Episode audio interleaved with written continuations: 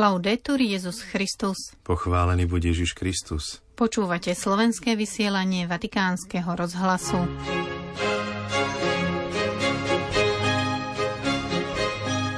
Svetý Otec sa aj dnes zotavuje pre svoje ochorenie dýchacích ciest.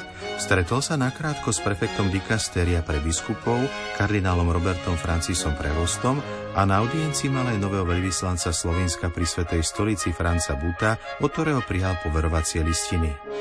Kanonické právo nech je viac pastoračné a misionárske, uviedol pápež vo včerajšom posolstve kanonickému združeniu. Pri príležitosti prebiehajúcej konferencie COP28 prinášame rozhovor štátneho sekretára kardinála Pietra Parolina s vatikánskymi médiami. Sobotu 2. decembra vás z Ríma pozdravujú Miroslava Holubíková a otec Martin Jarábek.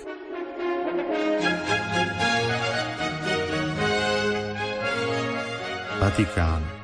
Posolstve Združeniu Consociatio Internazionali Studio Juris Canonici Promovendo, ktoré oslavuje 50 rokov svojej činnosti, pápež vyzýva, aby ľudia brali do úvahy, že Suprema Lex, teda najvyšší zákon, na ktorý sa musí vzťahovať celé cirkevné právo, je vždy spása duší.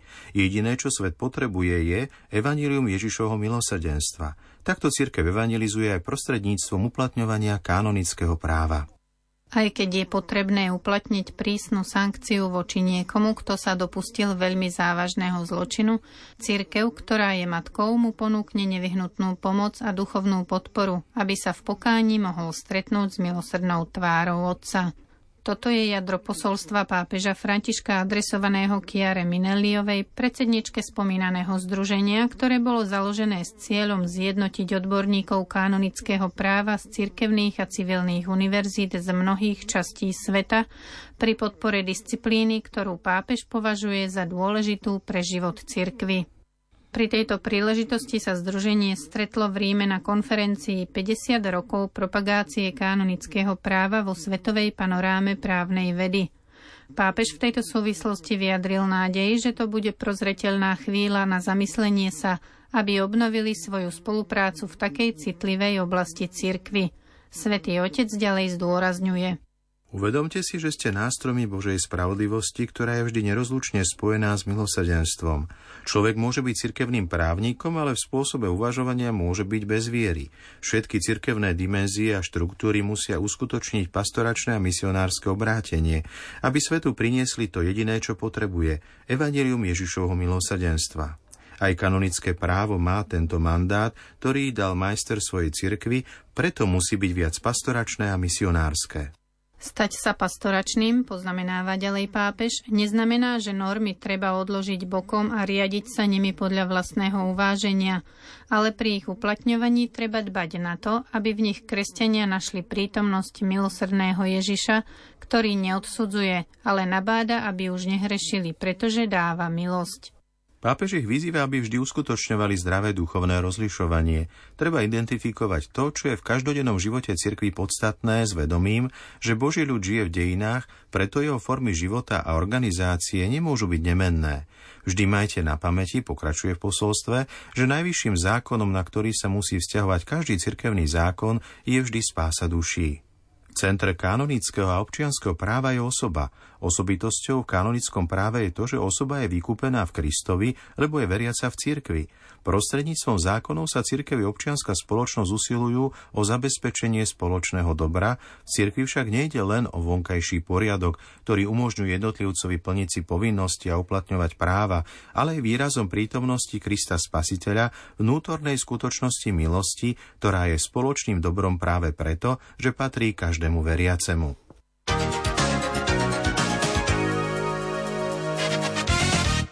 Vatikán, Dubaj. Ako sme už informovali, štátny sekretár kardinál Parolin zastupuje pápeža Františka na konferencii COP28 v Dubaji. Prinášame rozhovor, ktorý pri tejto príležitosti poskytol redaktorovi vatikánskych médií Maximiliánovi Meniketimu. Vaša eminencia, aké sú očakávania a nádeje svätého Otca v súvislosti s konferenciou COP28? V srdci pápeža je vedomie potreby konať v záujme starostlivosti o spoločný domov, ako aj naliehavosť odvážnych postojov a nový impuls k miestnym a medzinárodným politikám, aby človeka neohrozovali stranické, krátkozraké alebo dravé záujmy. Od konferencie sa očakáva, aby politická komunita dala jasnú odpoveď na rozhodné riešenie klimatickej krízy v naliehavom časovom rámci, ktorý uvádza veda – Pápež nemohol ísť do Dubaja, ale rozhodnutie byť tam, čo je v histórii prvýkrát, jasne vyplynulo z Laudate Deum, kde pripomenul, že od vydania encykliky Laudato Si uplynulo už 8 rokov a v ktorej sa chcel so všetkými podeliť o utrpenie planéty a úprimné obavy kvôli starostlivosti o spoločný domov. Pápež vysvetľuje, že s odstupom času nereagujeme dostatočne, pretože svet, ktorý nás prijal, sa rozpadá a možno sa blíži k bodu zlomu. Nielenže vedecké štúdie poukazujú na vážne dôsledky klimatických zmien spôsobených človekom, ale v súčasnosti je každodenným javom, že sme svedkami extrémnych prírodných javov na celom svete. Tie vážne ovplyvňujú kvalitu života veľkej časti ľudskej populácie, a to najmä tej skupiny, ktorá je voči klimatickej kríze najzraniteľnejšia a ktorá sa na jej vyvolaní podiela najmenej. Svetý otec opakovane vyzýval k odvahe a žiadal vlády o politiku integrálnej ekológie, ktorá by chránila ľudstvo a spoločný domov. Aké sú očakávania od COP28? Aj v tomto prípade je Laudate Deum veľmi jasné. Ak veríme v schopnosť ľudí prekonať svoje malicherné záujmy a myslieť vo veľkom, nemôžeme sa vzdať snívania o tom, že COP28 povedie k rozhodnému urýchleniu energetickej transformácie s účinnými záväzkami, ktoré bude možné trvalo monitorovať. Táto konferencia môže byť bodom obratu a dokázať, že všetko, čo sa urobilo od roku 1992, bolo seriózne a vhodné, inak bude veľkým sklamaním a ohrozí všetko dobré, čo sa doteraz dosiahlo. Skutočne dúfame, že COP28 môže poskytnúť jasné náznaky, ktoré podporia toto urýchlenie, energetickú transformáciu, ktorá sa môže znížiť rôznymi spôsobmi počnúť s postupným a rýchlým znižovaním spotreby fosílnych palív cez väčšie využívanie obnoviteľných zdrojov energie a energetickú účinnosť, ako aj prostredníctvom väčšieho záväzku k vzdelávaniu v oblasti integrálnej ekológie. Je dobré zopakovať to, čo svätý Otec a Svetá stolica často opakovali. Ekonomické a technické prostriedky na boj proti klimatickej kríze sú nevyhnutné, ale nie postačujúce. Je nevyhnutné, aby ich sprevádzal výchovný proces, ktorý ovplyvní zmeny v životnom štýle a spôsoboch výroby a spotreby zamerané na podporu obnoveného modelu integrálneho ľudského rozvoja a udržateľnosti, založeného na starostlivosti, bratstve, spolupráci medzi ľuďmi a posilňovaní tohto spojenectva medzi ľuďmi a životným prostredím, ktoré, ako povedal Benedikt XVI v Caritas in Veritate, musí odrážať stvoriteľskú lásku Boha, od ktorého pochádzame a ku ktorému putujeme. Pápež zopakoval, že po parížskej konferencii v roku 2015 došlo v skutočnosti k úpadku, k nezáujmu. Vaša eminencia, vy ste tieto udalosti pozorne sledovali. Uvedomuje si svet tieto nebezpečenstvá? Klimatická kríza je veľmi zložitá, ale je to globálny sociálny problém, ktorý je úzko spojený s dôstojnosťou ľudského života. Okrem toho je spojená s ľudským správaním, ktoré spočíva vo zvyšovaní emisí skleníkových plynov, ktoré majú dlhodobé dôsledky. Pochádzajú z obdobia po priemyselnej revolúcii koncom 18. storočia, ale v priebehu času sa výrazne zvýšili, ako uvádza vedecký orgán OSN, ktorý skúma klimatické zmeny, viac ako 42% celkových čistých emisí od roku 1000 1850 vzniklo po roku 1990. Ide o časové obdobie, ktoré ďaleko presahuje krátke volebné cykly, ktorým sa politici musia zodpovedať. Toto je určite prvý bod. Okrem toho od roku 2015 došlo k sérii kríz, stačí spomenúť COVID alebo pretrvávajúce humanitárne problémy, ktoré vnikli do našej spoločnosti. Konflikt na Ukrajine a v izraelsko-palestínskej oblasti sú len dva výrazné príklady toho, ako majú lokalizované konflikty nielen nepriateľný a ničivý vplyv na miestne civilné obyvateľstvo, ale aj hlboké hospodárske a sociálne dôsledky na celom svete. Tu je druhý problém. Tieto krízy môžu odvrátiť pozornosť medzinárodného spoločenstva od problému klímy. Na nešťastie klimatické zmeny napredujú a nečakajú na realizáciu ľudskej dobrej vôle. Je potrebné, aby to medzinárodné spoločenstvo nielen vzalo na vedomie, ale aby si konkrétne uvedomilo, že v boji proti klimatickej kríze buď spoločne zvíťazíme, alebo spoločne prehráme. Na konferenciu COP26 v Glasgowe svätý Otec poslal posolstvo, v ktorom uviedol, že rany, ktoré ľudstvu prináša fenomén klimatických zmien, sú porovnateľné s ranami spôsobenými globálnym konfliktom. Tak ako po druhej svetovej vojne, aj dnes je potrebné, aby celé medzinárodné spoločenstvo stanovilo ako prioritu realizáciu kolegiálnych, solidárnych a prezieravých opatrení.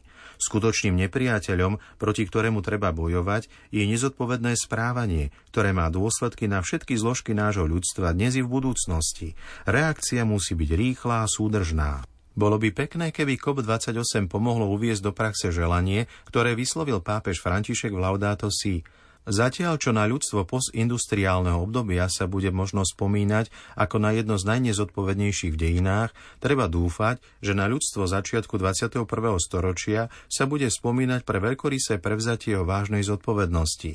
V tom je nádej, pretože ľudstvo má prostriedky a schopnosti na prevzatie takejto zodpovednosti. COP28 sa koná v Spojených Arabských Emirátoch, zatiaľ čo konflikt medzi Izraelom a Hamasom pokračuje – ako sa na túto situáciu pozerá Svetá stolica? Teroristický útok, ktorý 7. oktobra spáchal Hamas a ďalšie palestínske organizácie na obyvateľstvo v Izraeli, spôsobil Izraelčanom a nám všetkým vážnu a hlbokú ranu. Bezpečnosť obyvateľstva bola vážne ohrozená brutálnym spôsobom a neuveriteľne rýchlo. Svetý otec to povedal hneď na začiatku. Terorizmus a extrémizmus nepomáhajú dosiahnuť riešenie konfliktu medzi Izraelčanmi a Palestínčanmi, ale podnecujú nenávisť, násilie, pomstu a spôsobujú len vzájomné utrpenie. A skutočne, izraelsko-palestínsky mierový proces, ktorý už predtým trpel spomalením a stagnáciou, sa teraz stal ešte zložitejším. Na druhej strane možno práve to bolo cieľom teroristov, keďže ako vždy vyhlasovali, militanti z Hamasu nemajú na obzore mier s Izraelom. Naopak, Nezodpovedne by chceli jeho zánik. To však nezodpovedá vôli, o ktorej nás vždy ubezpečovala samozpráva štátu Palestína, najmä prezident Mahmud Abbas, že chce viesť dialog so štátom Izrael s cieľom plne realizovať riešenie dvoch štátov, ktoré už toľko rokov presadzuje Svetá stolica spolu s osobitným štatútom pre sveté mesto Jeruzalem. Preto dúfam, že v budúcnosti budú existovať úprimné cesty dialógu, aj keď ich teraz vidím veľmi ťažko. Ako už povedal svätý Otec, tento konflikt, ktorý sa dotýka Svetej Zeme, sa dotýka srdca emócií všetkých.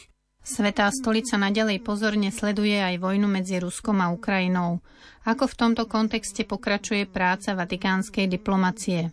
Angažovanosť Svetej stolice zostáva nezmenšená a nadalej sa zameriava na humanitárne otázky, najmä na repatriáciu ukrajinských detí. Rôzne výmeny informácií medzi ukrajinskou a ruskou stranou prostredníctvom apoštolských nunciatúr prítomných v oboch krajinách umožnili zistiť osud desiatok detí.